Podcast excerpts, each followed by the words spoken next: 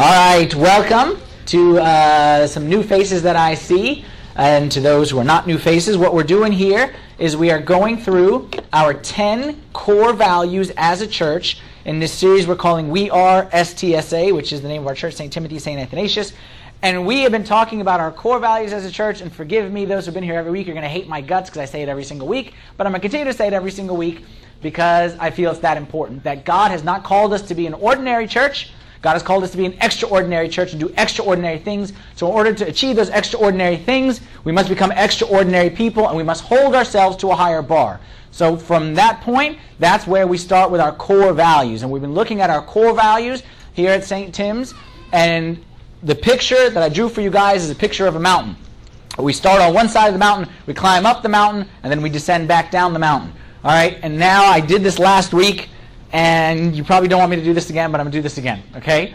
You have a little piece of paper, okay, and this, uh, at the bottom of the paper, there's extra room this time, so that way everyone can take the next 1 minute, 60 seconds, and write down as many of the core values as you can figure out in order. You get bonus points for in order. Ready, set, go. If you're looking at me right now, that's probably not a good sign. you're probably going to get too many right. Go. Core values, go. Go, go, go. We've done seven so far. Go. A lot of looking around, not a lot of looking down.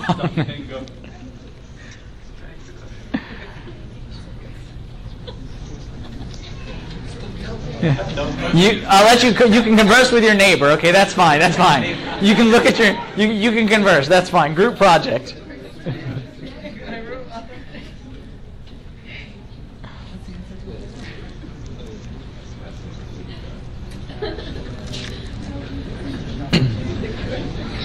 One of these days, I'm really going to have a real prize when we do this, okay?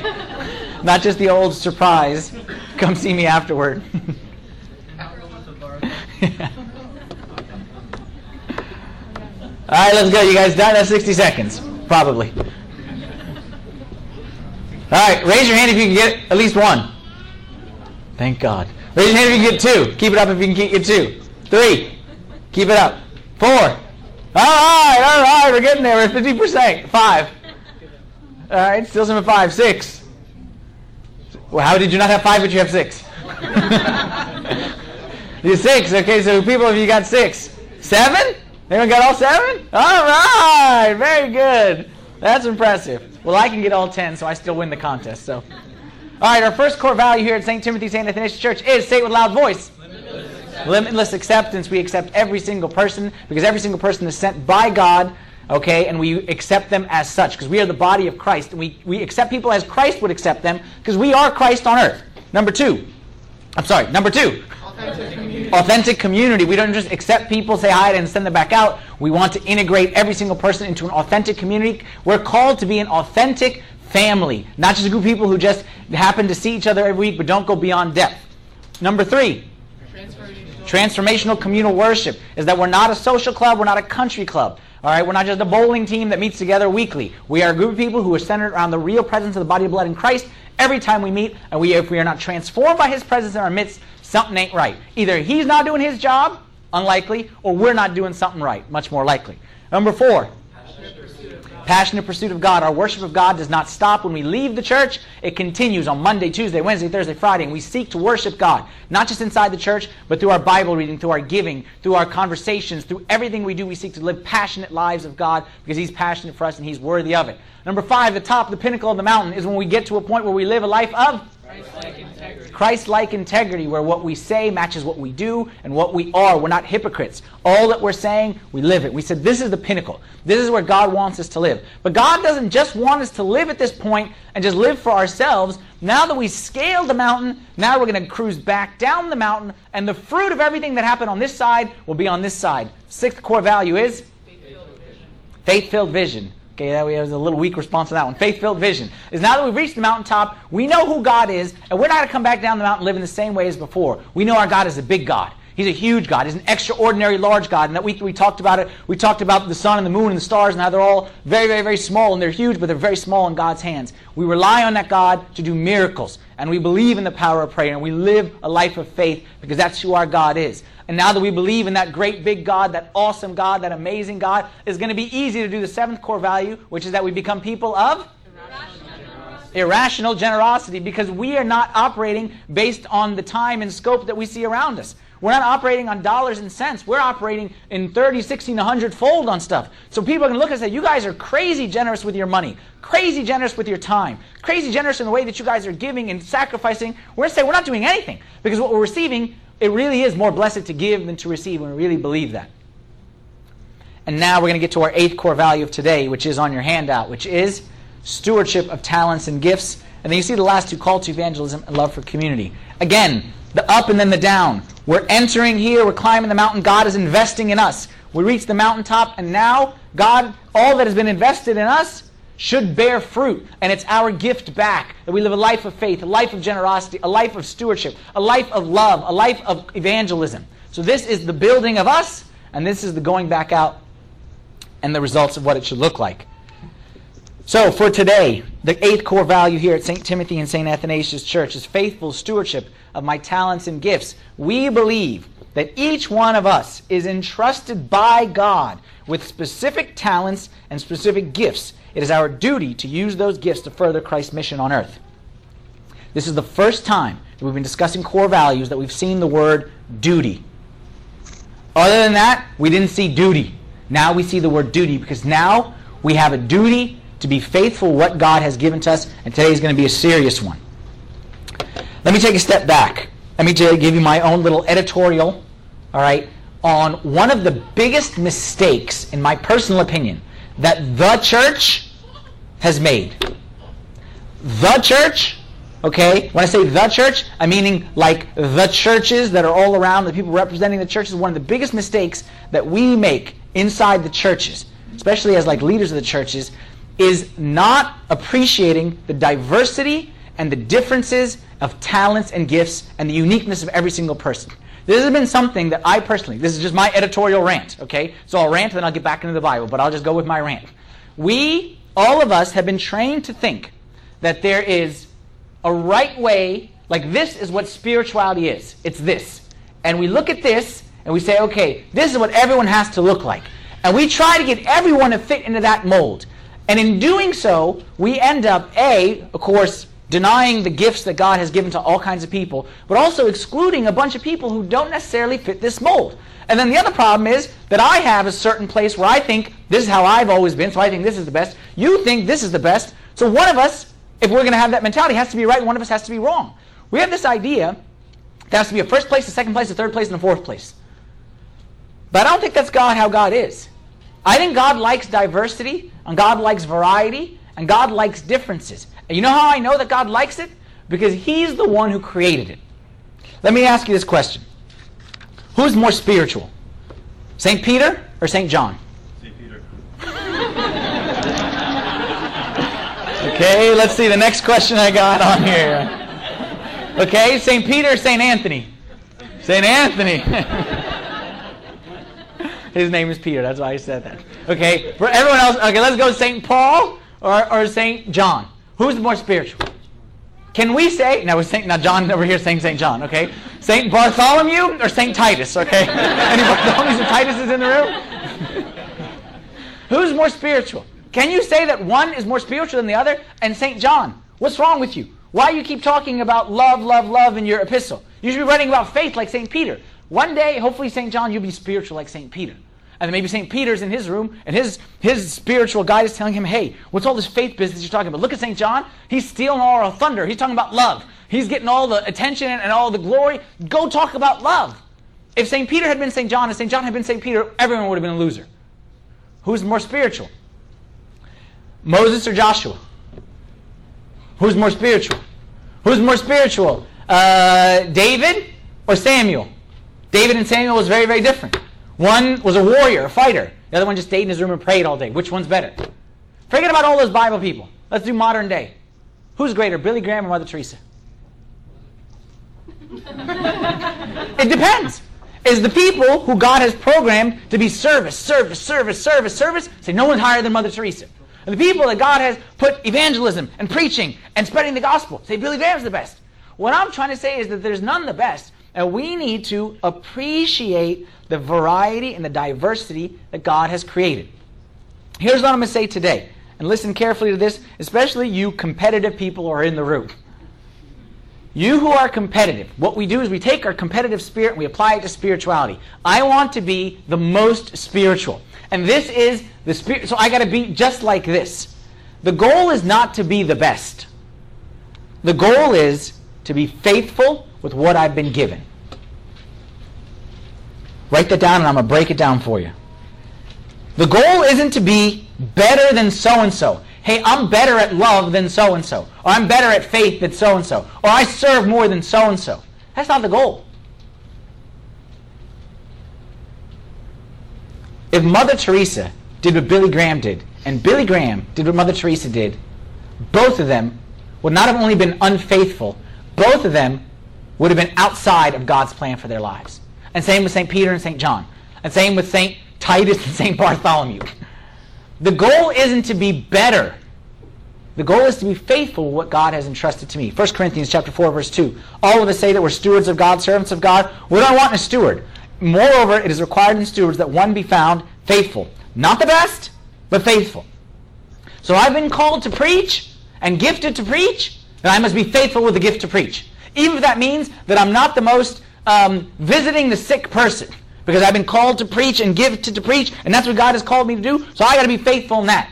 And someone who's been called to be the visiting the sick guy, the compassion guy, be faithful in that. And someone who's been called, y'all know the famous story that we all talk about in the church about how the great Saint Macarius, the great, who was a great monk, a great monastic father, and he thought he was so great, and he said, God, I'm the greatest, and I'm the greatest, and I'm the greatest, not in that kind of arrogant way, but he started to think that he's the greatest, and God said, I'm going to show you a man who's even, a person who's even greater than you. Who's can be greater than me? So he said, I'm going to go meet some bishops and patriarchs, some whatnot, some really high spiritual person. God said, took him to go visit two ladies who was married to two brothers who was doing nothing other than raising those two kids in the fear of God and taking care of their households. And God said, See, that's more spiritual. Why? Because that's faithful what they've been given. And if those two ladies said to their husbands and to their kids, I want to take care of you, I want to be like St. Anthony and pray all night. And I don't want to cook, and I don't want to clean, and I don't want to take care of nothing. I just want to pray all night. And not being faithful what God has called them to be, it's outside the will of God. God does not want us to all be the same. God does not want us to all be the same. God wants us to be faithful in what He's called us to be and what He's gifted us to be. Let me show you. How do you know that God likes variety and God likes differences? When God created the world, God made all kinds of stuff. How many kinds of trees did God make? How many kinds of animals did God make? How many different kinds of people did God make? God likes variety. So much so, something I discovered, beetles. Y'all know what beetles are, right? Beetles, little beetles. How many different species of beetles are there on the planet? Want to guess? How many species? Beetles. The, the little funny little beetles. How many species are there? Two? Three? Four? Anyone guess? Not exactly a million, but there are 300,000 different species of beetles. 300,000 species of beetles. Like, come on, man. Like, if you're God, 50,000 would have done the trick, right? Like, you got 50,000 different kinds of beetles to play with. That's probably enough. 60, 70, 80K, something like that. But God said, no. I want to create 300,000 different kinds of little beetles little, you know, whatever kind of beetle, and a little something kind of beetle. God likes variety. That you're laughing because I know nothing about beetles. hey, the internet was down all day yesterday, okay? I'm doing the best of what I got. I'll give you another one. And this one is fascinating. And I've told you all this one before. Snowflakes. Okay? Snowflakes. If you get a one cubit foot of snowflakes, you know, one cubit, like one cube, like one cubic foot, one foot by one foot by one foot, one by one by one. Okay, so a little box like this. That cubic foot can fit approximately 18 million snowflakes. 18 million. And do you know that of all the snowflakes that you'll find on this earth, 18 million eh, represented in this one little cubic foot. And when we had those blizzards years ago, how many millions upon millions upon millions of cubic feet of snowflakes were there? You will never find two snowflakes that are the same. What does that tell you? Either A, God is very, very bored, or B, God likes variety. You know why I know He likes it? Because He made something variety that no one in the world will ever notice. No one will notice or care if there's different kinds of beetles or if there's different kinds of snowflakes. The only one who takes pleasure at that is God in heaven, who looks down and he likes variety. He doesn't like all the snowflakes to look the same. He doesn't like all the beetles to look the same. And he doesn't want all the people in the church to look the same. He doesn't want everyone to be like me. He doesn't want everyone to be like you. He likes everyone to have their own role, their own gifts, their own, their own unique personality and talents. And we in the church need to stop trying to fit everyone into a mold and cookie cutter everyone and let people express the way that God has made them to be. This is something that I'm very passionate about because sometimes I feel like if you don't fall into this mold, then you're just basically excluded from being a spiritual person. At least that's what you're told. And let's be honest, that's a lot, what a lot of us were told when we were growing up. That either be, that, like if you were a guy, let's be honest, if you're not a deacon, then you're not anything, okay? And if you're not teaching Sunday school, then you're worthless, okay? But why? God didn't make everyone. Right now, I'm neither a deacon nor a Sunday school teacher. And I don't consider myself worthless. God likes variety. Two verses Psalm 139, verse 13 and 14. For you created my inmost being. You knit me together in my mother's womb. I praise you because I am fearfully and wonderfully made. I'll go back, go one more verse, and I'll go back to that one. Job 10:8. Your hands have made me and fashioned me with an intricate unity. God doesn't do assembly line. Okay? It's not like Mr. Potato Head, like, okay, give me all those ears, stick all these ears on people. Stick all these. No, no, no. No Mr. Potato Head with God. Each one, God, who exists outside of time, okay, but ex- excuse my expression, took his time with each one. And he said, no, no, no. Slow down the assembly line. Now I'm going to create this boy. And I'm going to put this boy, give him this ear. Give him this nose. Give him this eyes. Give him these gifts. Give him this kind of personality. And the angel will say, no, no, no. But that personality, that he's going to struggle with this. He say, no, no, no. He's going to struggle with this, but he's going to be very successful with this. And that's why I'm giving him this personality. Put him in this home with this parents. Mm, this one, that one, any, okay, this one.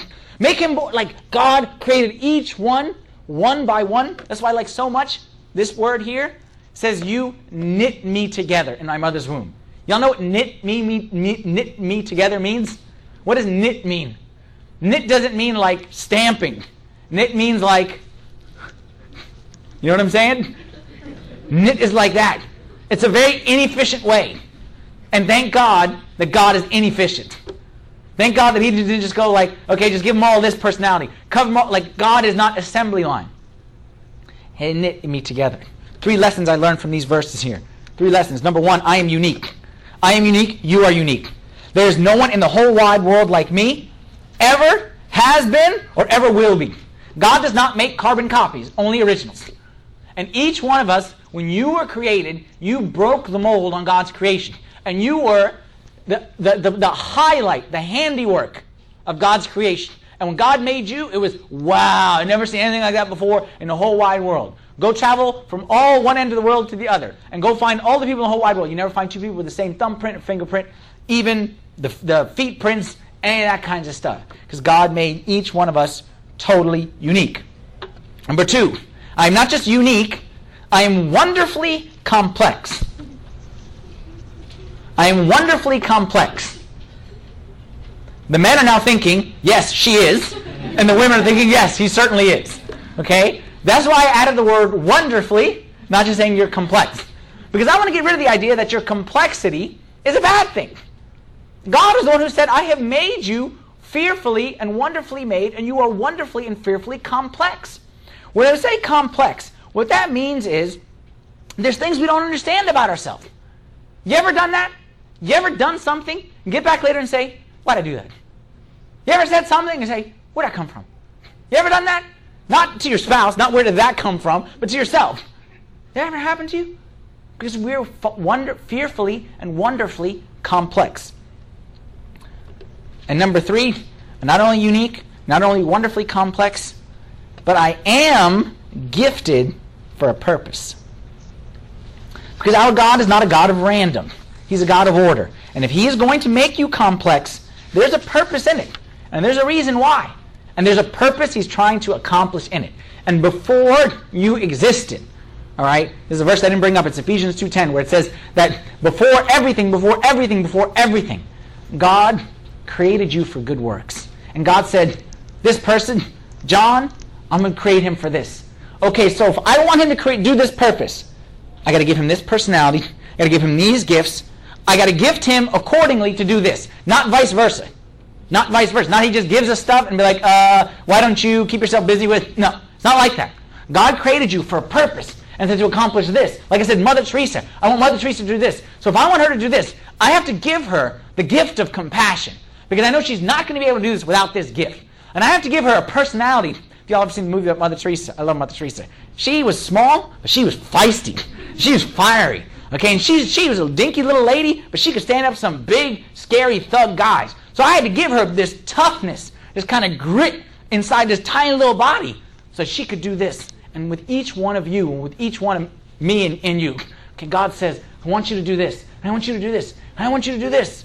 So I got to gift you accordingly. It is time for us to discover how God has gifted us and how God has created us. Because in so doing, we will answer one of the biggest questions that we ask all the time. What's the number one biggest question that people who I don't even know want to come and ask me? What's God's will? Okay? What's God's will for my life? So number two is who should I marry? But number one is what's God's will for my life? And the two are really connected, aren't they? What's God's will for my life? What's God's will for my life? This job or this job or this position, this this what's God's will for my life? Look, you want a big clue in, in God's gift, God's will for your life? My talents and my gifts help reveal God's plan for my life. That's why it's so important to know your talents and your gifts.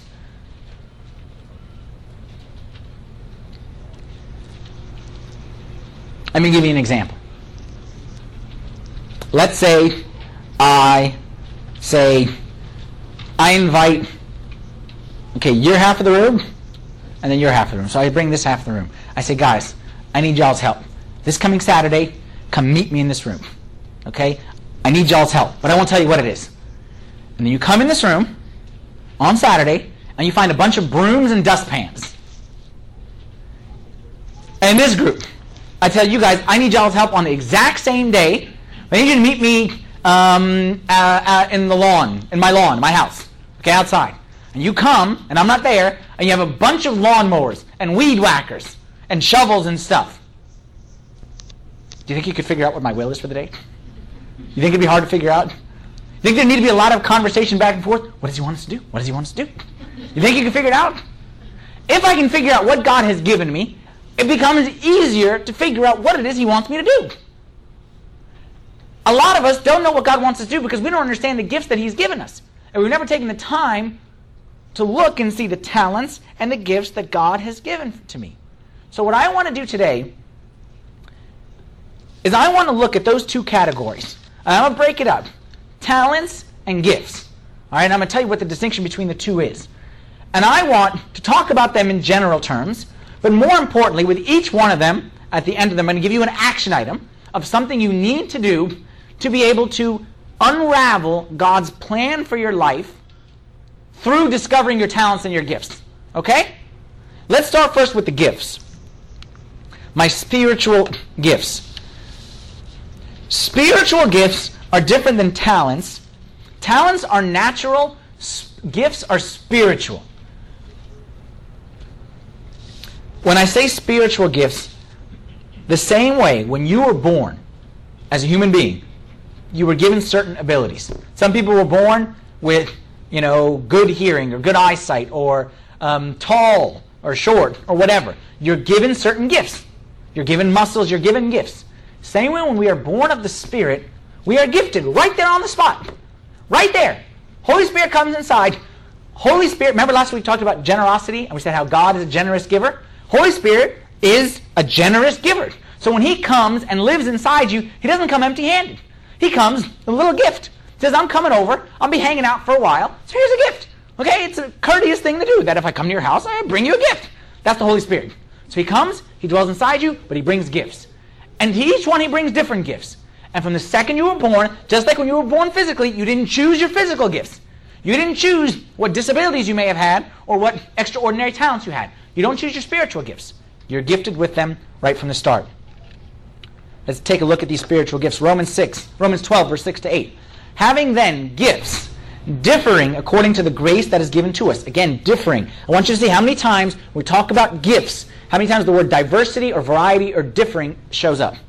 Having then gifts differing according to the grace that is given to us, let us use them.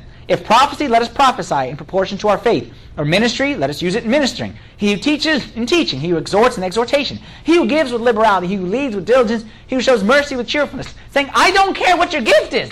I don't care. Whatever it is, just use it.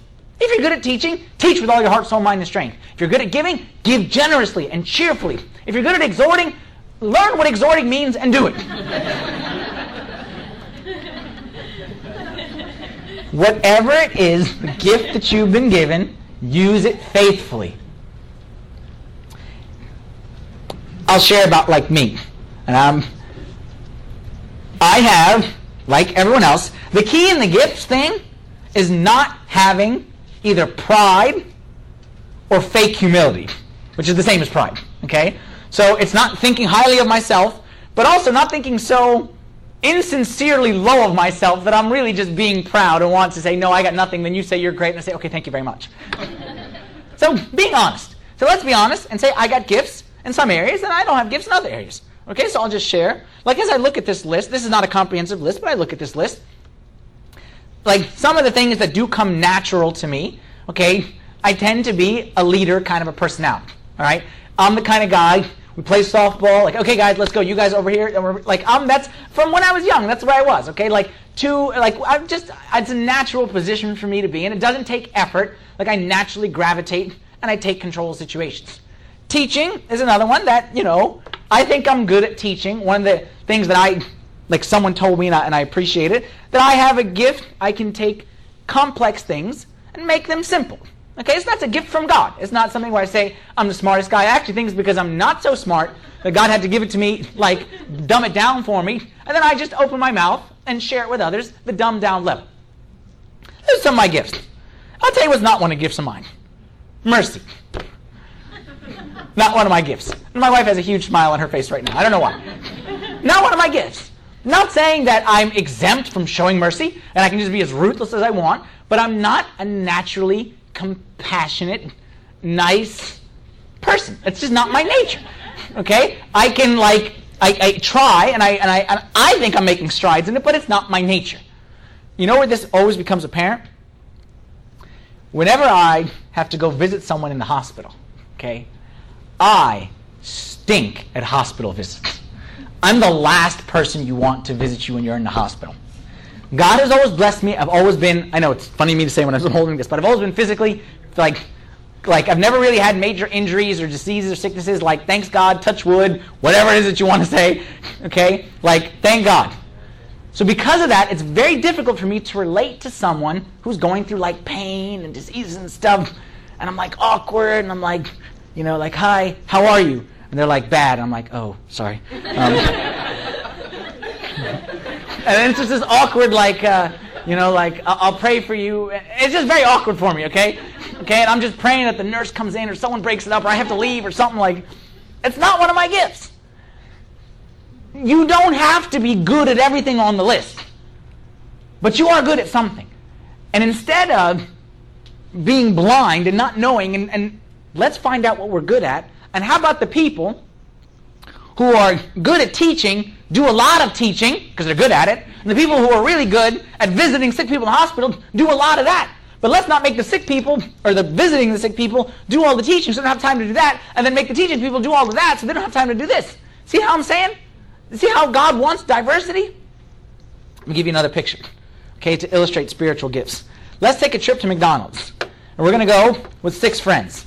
And the six friends represent the six spiritual gifts as you see up here on the screen mercy, preaching, serving, teaching, giving, and administration. All right, those are gifts written in the Bible, Romans chapter 12. We're sitting there at McDonald's, and I got me my milkshake. All right, and I put the milkshake right here. I turn around, and the milkshake hits the floor and spills. How does each one of them respond? Mercy says what? Don't feel bad. It's okay. Could have happened to anyone. You know, it happens all the time. It's okay. Don't feel bad. Preaching says that's what happens when you're not careful. And I told you last week in this verse, in this sermon, this is what. Serving says what? Let me help you clean it up. Serving doesn't even say anything. Serving just starts cleaning. Okay? Teaching. Well, you see, the reason that it fell is because there's too much weight too close to the edge of it. And the next time, if he had moved just a little bit over, and he gives everyone a lesson in physics. Okay? Giving. He's in line right now buying you a new one. And administration. John, you get the mop. Michael, you get some extra napkins. Uh, Sandra, you get the uh, get some fries so doesn't whatever. Okay, administrating and doing kinds of stuff. Have you ever noticed how we, all of us, how many people is in this room, how many people call themselves children of God, how all of us believe in the same thing, yet think so differently? Think so differently. You don't need to go no further than just to say, who you voting for? To realize that you can have people who believe the same. We believe in one God, God the Father, but believe the same thing, but view life so differently. Obamacare and um, the, this care. We're not getting any of that kind of stuff. But I'm saying some people and the poverty, and we should help the homeless. And this one, no, no, no. We should be uh, taking care of the veterans in the war. And no, and the environment's going to go, and the ozone and the stuff. And no, no, no. And what about our pets and the pets and the pets? And each one be so passionate about what they're passionate about. And other people looking like, who cares? Who cares? I'm not saying you're right or you're wrong. I'm saying we're different. And God wants us. You know what would happen if we all cared about, let's take the poor. Okay, the poor is a good thing to care about. But if we all cared about the poor and nobody cared about anything else other than the poor, the poor would be great and everything would be fantastic with the poor. But what about the sick? We all, okay, let's all care about the sick. Okay, well, what about um, the environment that we live in and we give to our kids? And what, someone's got to care about different stuff. All right, there needs to be, I know we don't like to say this, needs to be some conservative people, some liberal people. There needs to be some, some uh, uh, um, uh, people who think about the poor and some people who think about the foreign policy. Believe it or not, I'm going to say something, I'm going to go out on a limb here. This is against my nature. There needs to be Redskins fans and Cowboys fans. because if there was all Redskins fans, the world would just be too good to be like heaven. Okay? you cannot escape the diversities that God has planted in us. And instead of trying to make everyone exactly like me, I will appreciate the diversity in others and I will find my gifts and be the best in the world at my gifts. Be faithful what God has given me. Another verse. Again, look at the word that's repeated over and over. Now, this is totally different chapter in the Bible. That was Romans 12. This is 1 Corinthians 12, verse 4 to 11. There are diversities of gifts, but the same Spirit. There are differences of ministries, but the same Lord. There are diversities of activities, but it is the same God who works all in all. But the manifestation of the Spirit is given to each one for the profit of all. Again, the manifestation of the Spirit is given to each one. The gift you were given was given for the profit of all. So the guy who cared about the sick could care about all the sick, even though you don't care about the sick. You may have a sick relative and you're thankful that guy cares about the sick. But for me, for to one is given the word of wisdom through the Spirit, to another the word of knowledge through the same Spirit, to, an, to another faith by the same Spirit, to another gifts of healing by the same Spirit, to another working of miracles, prophecy, discerning of spirits, different kinds of tongues, interpretation of tongues. But one and the same Spirit works all these things, distributing to each one individually as he wills. Look, it is very, very, very clear when you look in the Bible that there are differences that God made in us and we need to stop repressing them and start allowing people to express their natural God given gifts that God has given to them. What does that mean for me and you? With each of these, like I said, we have an action item. What do I want you to do with your spiritual gifts? Very simple. I want you to discover your spiritual gifts. I want you to discover it. I want you to think and think a little bit deeper than Mr. Simpson is thinking here on the screen, okay, about what it is that you are good at, all right, and what it is that you enjoy doing. Your spiritual gifts are the things that come naturally to you, and the things that you think, hey, I'm good at this. I, am fruitful in this area. This is something that I enjoy doing. There's a lot of things I don't enjoy doing. I see that as a priest. As a priest, the best and the worst thing about being a priest is there's no job description. That's the best thing and it's the worst thing. Because it's like basically you have do everything or you do nothing and somewhere in between everything and nothing. So there's things that are part of the job that I like and that I'm, I'm good at. And there's other parts that I'm not really so good at. And it's probably those things that I'm not so good at that I'll probably ask you, hey, do you mind giving me a hand with? Okay? Because that's how the body of Christ is supposed to work. That not every and not every priest, priest is supposed to be good at the same thing.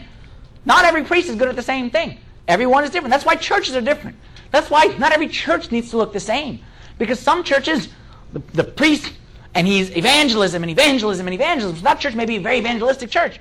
Another church may be very much into, into serving, like I said, the poor or the children or whatever. Which one's a better church? None of the better church. The goal is that the churches are balanced, okay, and that we're all fulfilling the purpose that God has for us. Like I said, with this particular church, I believe God has called us to great things. Like I told you guys, the mission of this church is not just to do church. The fact that we have church doesn't mean that we're successful in our mission. Our mission, eh, we exist to transform lives in the DC metropolitan area through an authentic relationship with Jesus Christ based on the life and teaching of the Orthodox faith. That's our mission statement. God has called us something very specific. I want you to discover what your spiritual gifts are and then to use them to serve God. 1 Corinthians 12:1 Now concerning spiritual gifts, brethren, I do not want you to be ignorant. I don't want you to copy spiritual gifts. I don't want you to copy and paste spiritual gifts. I don't want you to choose the spiritual gifts that you think are the most spiritual, like get rid of those unspiritual ones and just do the most spiritual. I want you to discover the gifts that God has put inside you. I'm not saying today by the end of this meeting, okay? What I'm saying is I want this to be something that you pray about, something that you think about. If God has given you the gift, you're an organizing kind of a person, there's a spiritual gift of an organizing administration. I want you to use that gift to be an organizing person for the glory of God. Teaching, teach. Music, music. Sing. Teach others how to sing, play, whatever it is. How do you discover your gifts? How? Like, what am I supposed to do? Of course, there's those like online tests that you can take, and those are great. But like, there was a way to discover gifts before there was the internet. Okay, so how how do we discover our gifts? I always said the two things that you do: examine and experiment. Examine and experiment. Examine means look back and see. Like I said, you know what? three or four years ago, I did this summer camp thing, and I was like working with kids. I was actually pretty good at that. I never thought I'd be good with kids, but I'm actually I was pretty good at it, and I enjoyed it. Like it didn't it didn't bother me as much as I thought. So hey, you know what? Maybe you're good with kids, and maybe even though you don't think you're good with kids, you don't got kids. Maybe you're good with kids, and maybe you would like to try something in like our children's program. Ah, and I volunteer or something like that. Or maybe you think to yourself, you know what? I, I'm not like a preacher or anything like that, but like I went on these mission trips and I feel like, you know what? I feel like I want to reach people with the gospel. Like I want people to know Christ. So you know what? Maybe you got the gift of evangelism, but it's just kind of buried in there. We just need to dig it out and kind of fine tune some stuff and adjust some stuff. Maybe you got that gift. Look back and see what it is you're good at, what it is you enjoy, what it is you bear fruit. Examine.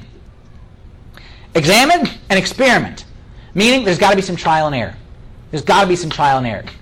If you'd have told me 11 years ago back before I became a priest, hey, you, you, me, who is not very sociable, who is not very public speaking, all that kind of stuff. Like I'm the, I was a computer guy. I sit in front of a computer. I want to be a technical guy, not because I like doing technical stuff, because I dislike dealing with people.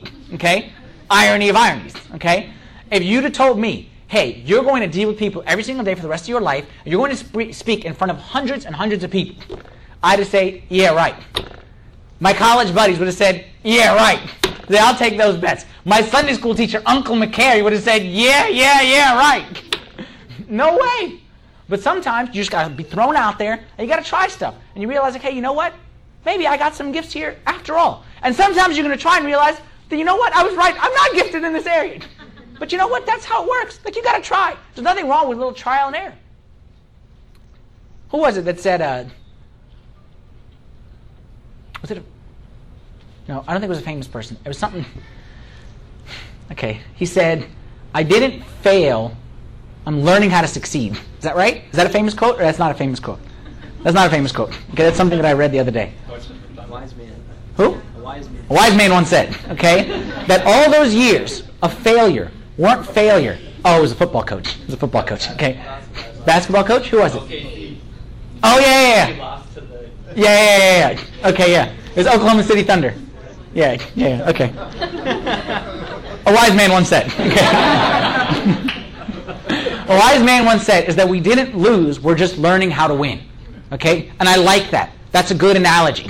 That I'm not, when I try and I fail, I'm not failing. I'm just learning what I'm good at. And I got to check one off the list if I'm not good at this. Okay, so I'm doing process of elimination to see what my gifts might be. The point is, there's no such thing as failure when it comes to spiritual gift experimentation. Because you're only getting closer and closer what God has gifted you with. Okay? So, spiritual gifts, discovery. It's more about examining, it's about experimenting, it's about praying, it's about knocking, trusting that he'll open and seeking, seek and trusting that you'll find, more than it is about online tests.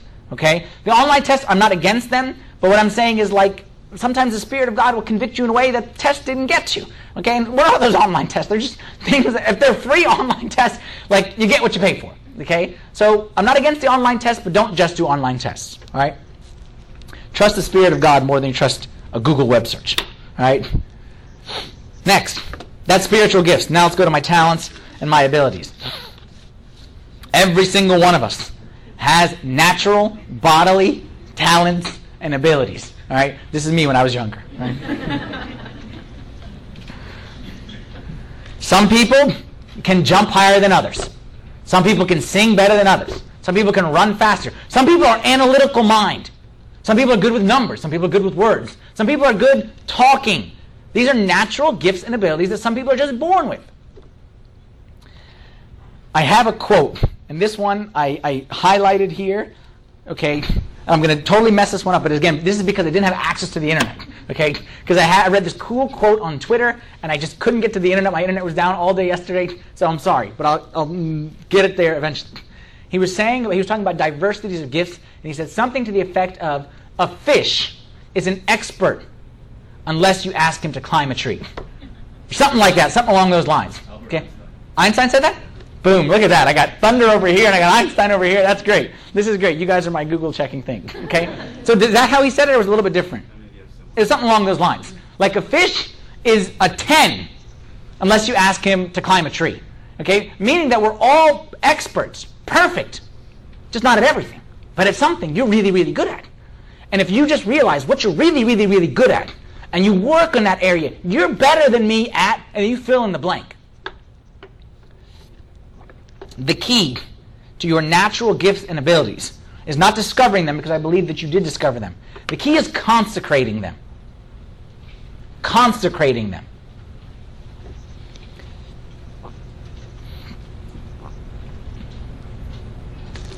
First Corinthians chapter 10 verse 31 says, Whatever you do, do all for the glory of God. There is not a gift that you can't do for God's glory. This quote, I got this one. This is Reggie White, the former minister of defense, one of the greatest uh, NFL football players of all time, who also was a Baptist minister and then played football as well. And he used to say, he wrote a book. It was called I Hit Hard for the Glory of God. Okay, Reggie White was a monster. Like Reggie White used to tear quarterbacks' heads off. Like he was, he was one of the most like ferocious defenders of all time. And he said, I hit hard for the glory of God. I love that. I don't believe there's anything that you can't do for the glory of God. If you are an accountant, you'll be an accountant for the glory of God. If you're a doctor, you be a doctor for the glory of God. If you sing, you sing for the glory of God. If you play basketball, you play basketball for the glory of God. There's nothing you can't do for the glory of God when you consecrate it because who gave you the gift to play basketball? Who gave you the gift to sing? Who gave you the mind to do accounting? God is the one who gave it to you. How about making money? Can I make money for the glory of God? Oh, yeah, absolutely. And we love people who make money for the glory of God. Those are, our, one of our favorite people around here. Look at this verse, Deuteronomy 8 18. Says, You shall remember the Lord your God, for it is he who gives you the power to get wealth. Getting wealth is not against God. It's what you do with the wealth. Another quote. It is not a sin to live rich. It is a sin to die rich. You like that one? That's a good one. That's one that's worth writing down. It, that's a tweet one, okay? You can tweet that one, okay? It is not a sin to live rich. It is a sin to die rich. It is not sin to gain wealth. It is God who has given us the ability to be doctors. And some of you are doctors who make, that's great. That's the best thing in the world. Use the gift that God has given you to acquire wealth and then use that wealth to glorify God. And like I said, I said this last week, that you're going to get to the kingdom of heaven one day, and someone's going to say to you, hey, you, you are a reason that I'm here. And say, how? Because you gave to this mission, and that mission sent someone to outreach my mother, and my mother taught me Christianity. Or you built the church that where I found Christ, or whatever it is. Whatever gift you have, you consecrate it for the glory of God. Practically, how? You're a businessman. You're a salesman. You're a, whatever it is that you are in your profession. You're best at something. How practically, I thought of several, several ways here, okay? How practically you consecrate your gifts for the glory of God. Number one is you're thankful for them and you recognize where they came from. And you attribute all the gifts to God and you realize that in one second, God can take away that gift. So that's doctor, that's salesman, that's computer, whatever. You attribute them to God. Number two, you behave and you act ethically and morally in everything that you do with that gift. Okay, you don't use it to step on, the end does not justify the means. In other words, that you behave morally and ethically in use of that gift, whether it's to acquire wealth or whatever it may be. Number three, you give glory back to God through whatever benefit that wealth, that, that gift gets you, like financial, you give back to God through tithing and through generosity, like we talked about last week. And lastly, this is the one that I really want you to pray about, is you consecrate that gift to God by offering it back to further his mission on earth. That one's vague. That one's vague. How, if I am, like we can start easy. How, if I am a doctor, can I use that gift for Christ's mission? Easy. You go on a medical mission. You serve in a clinic that serves uh, people without insurance. All kinds of ways. Okay, you help people out, you know, in any way that you can. Someone's sick, and they come, you help people out. You're a um, um, I don't know. I'll tell you about me. Okay, I'll just, again, I was a consultant. All right, and a consultant, I was an IT consultant, and I remember I was on a project. I was started on a project for Freddie Mac. All right, this was like near the end of my career, and they put me on a project for Freddie Mac, and I hated it. And I went to another project on the Department of Alcohol, Tobacco, and Firearms, ATF, and I was actually downtown here. I was actually working on a system that at the time was really, really big, and of course I was the schmuck at the bottom of the totem pole, but a system, okay, which at the time was President uh, Bush, spoke about in one of his things to Congress about we need to invest in this system because it's going to help get bad guys off the streets. Basically, it was something that when bullets are found at a crime scene, to trace it back to who bought the gun, all this kind of stuff. I did the exact same thing on both projects, but on the ATF project, I felt much, much better about what I was doing. I was much more motivated because I felt like this is benefiting the world in some greater sense. This, I'm just letting rich people get richer and at my expense, and I'm helping rich people get richer. I'm not saying anything about you if you work at Freddie Mac. I hope no one works at Freddie Mac. I'm not saying anything about, but I'm saying for me, I felt, okay, my gift here, I hate it. My gift here, I love it. That's what I'm saying. Whatever gift you have, use it to further God's mission. You want me to tell you what I believe? One of the things that I believe is that this church, like I said before, has a great mission, a huge mission. And the people, let me say better, the gifts needed to accomplish that mission are right here. They're right here. I believe that. Not here. Here's some of them. But the complete picture is right here. And all that God wants to accomplish, the gifts are right here. Whether it's the gift of hospitality, whether it's the gift of compassion, whether it's the gift of giving, the gift of administration, the gift of accounting, the gift of setting upping, whatever the gift that is needed for this church to do what it needs to do, I believe, is right here today. And it's just a matter of opening inside, discovering it, and then consecrating it back to God. I want you to ask yourself these two questions. Number one, why has God brought me to this church? And number two, how could what I have to offer make a difference in this church? A, or one, why did God bring me here? And two, what does my skill set have to offer to this church?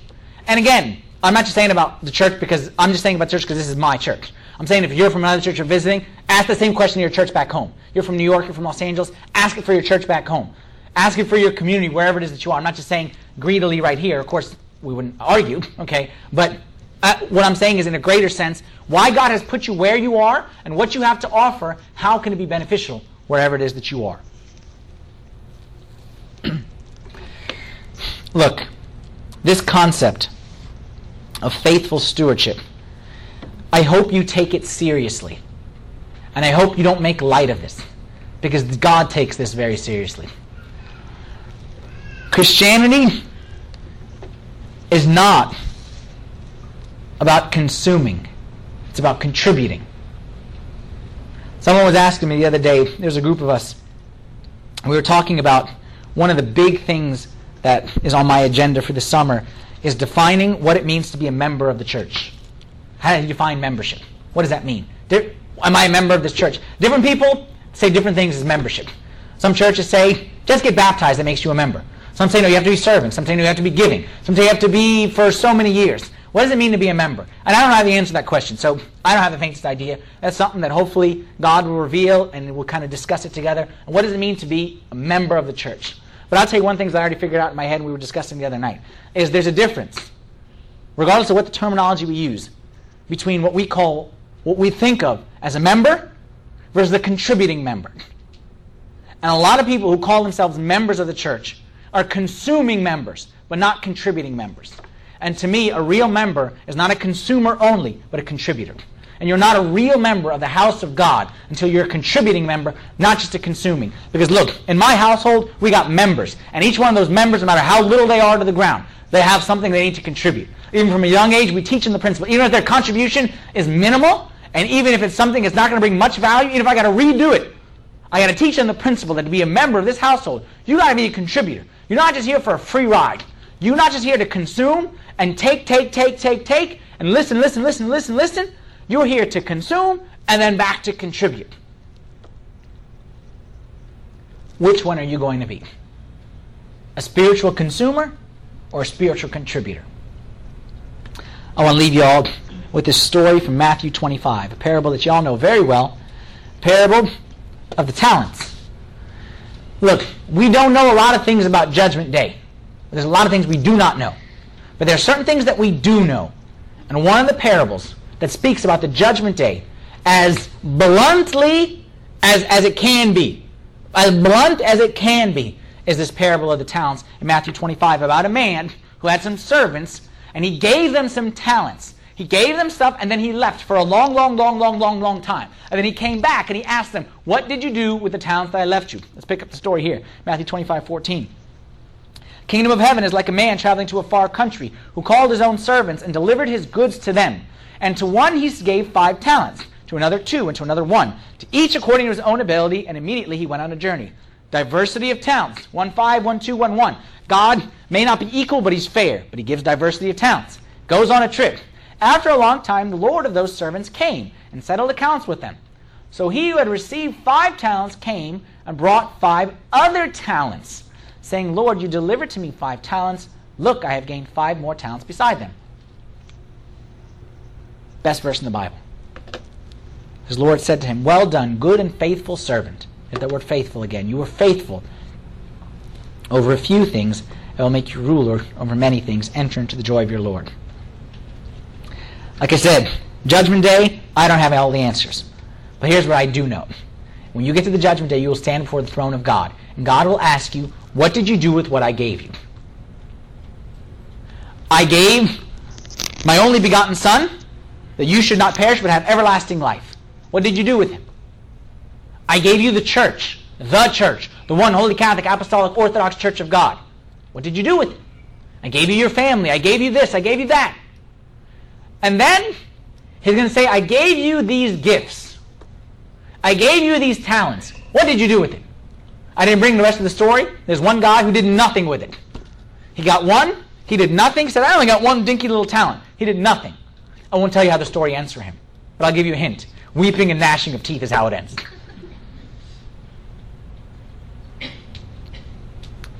This is serious business. That's what I'm saying.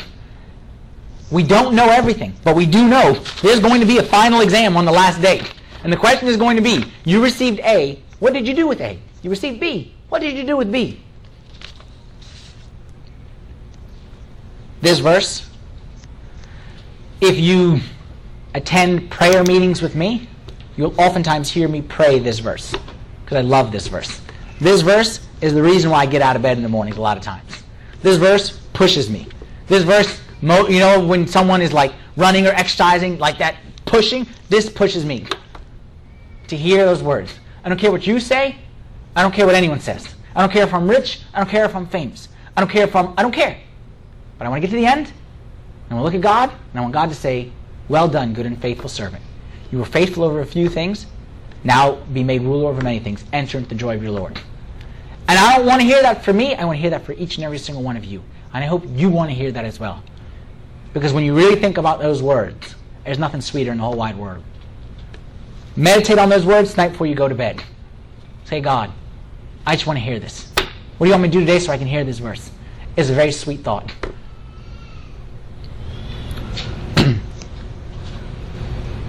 Let's stand up for a prayer.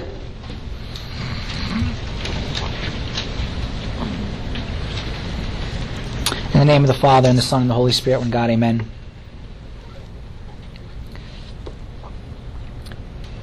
Lord, the thought of you standing before us saying these sweet words, Well done, good and faithful servant. Lord, there's nothing more that we want in this world all of us, Lord, are saying it's not the money that we want. It's not the fame that we want. It's nothing that we want, Lord. We just want that sweet, sweet, sweet voice of yours telling us, well done. Lord, I pray with all my heart that you would let us to really see the gifts and the talents that you have given us. And let us to see the things which maybe our eyes can't see on the surface.